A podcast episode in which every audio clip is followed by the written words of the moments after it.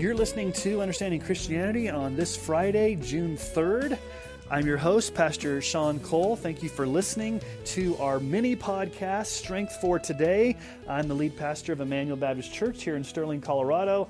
I'm also a professor at Colorado Christian University. Uh, this week, we have started these mini podcasts going through the book of Philippians. And so for today, we're going to be looking at Philippians chapter 1. We're still in chapter 1, verses 9 through 11. This is Paul's prayer.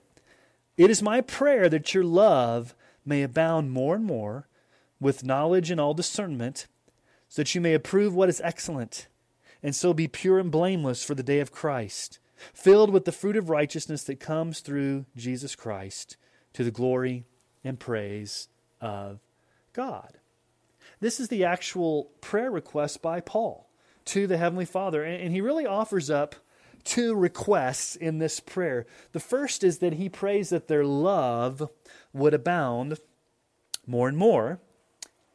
And how does this love abound? He says, with all knowledge and discernment. So that's the first request. And so the question you've got to ask is Is your love for others in your church family abounding more and more? Is your love for Jesus abounding more and more?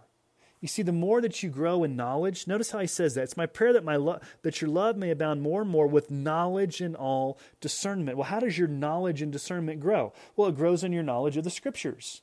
The more you grow in your knowledge of the scriptures, the more you grow in your love for Jesus.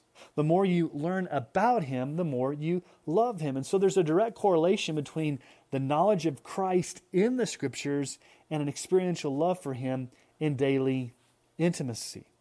For example, what if I told my wife, Dawn, Dawn, I love you so much. And then for the next six months, I went and lived in a hotel. I never came home for dinner.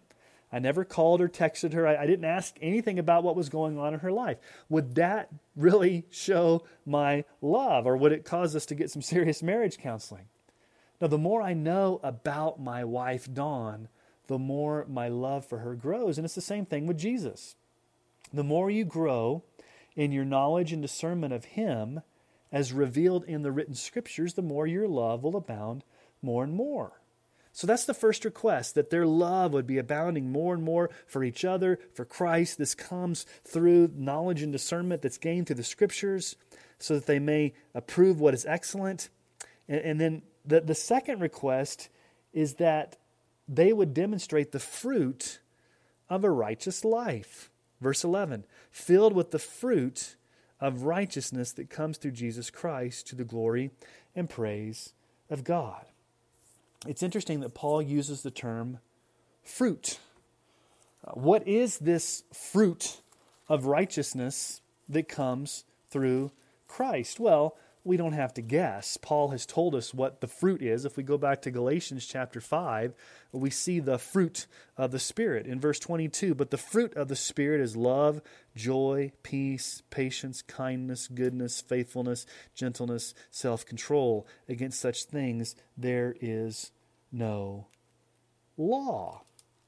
So the question is if this is Paul's prayer, for these people that he loves, that have caused joy in his heart, whom he's a partner with the gospel. And this is his prayer for them. Is this your prayer for yourself and the brothers and sisters in your life and in your church? Do you pray that the Holy Spirit would produce his fruit in your life and the life of your church, that you would overflow with Christ's love to everyone around you, that your love would grow more and more. Do you also pray for holiness, for integrity, for a righteous life that shows intimacy with Christ? Notice how at the end of verse 11, the request and the thanksgiving are all summed up in wanting to bring glory to God, to the glory and praise of God. That's the ultimate end of everything that we do. The chief end of man is to glorify God and enjoy Him forever it really comes from 1 Corinthians 10:31.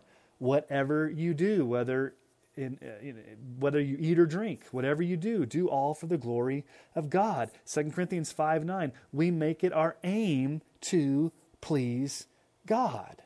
We make it our aim to please God. And so when you think about Paul's prayer here, it's very specific. He wants their love to abound, He wants their righteousness to abound. Really, the two things that we should be known as Christians. We should be known as those who have deep love and compassion for one another, and also a righteous life that displays the fruit of the Spirit. And so, how does your joy increase? How do you grow in your knowledge of the gospel? Well, you ask God, through the power of His Holy Spirit, to produce these things in your life through, through the, the Holy Spirit's power.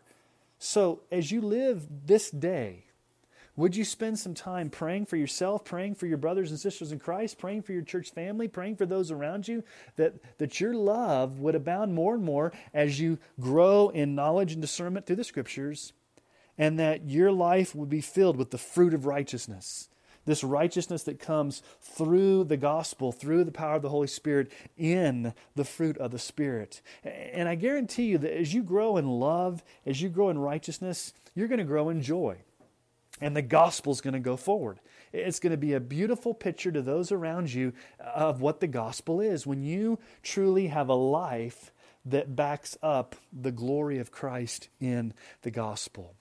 And so this concludes our first week of these short, brief, strength for today encouragements from the book of Philippians. And we've only gotten through the first 11 verses, but again, these are just short ways to encourage you. And so hopefully these have been helpful to you. Uh, we'll try to come back next week as we continue through. These are just going to be a Monday through Friday thing. Um, so on the weekends, you cut the time off. And just, I encourage you to read ahead in Philippians. We're just going to kind of go through. This is not deep exegetical uh, type teaching, this is more devotional, encouraging, going through the text just to give you strength for today. I hope you've had a great week. I pray that you are in a good church this Sunday on the Lord's Day where you can hear true expository preaching and be with God's people. Again, thank you for listening to Understanding Christianity. I'm your host, Pastor Sean Cole. May the Lord bless you and keep you and make his face to shine upon you.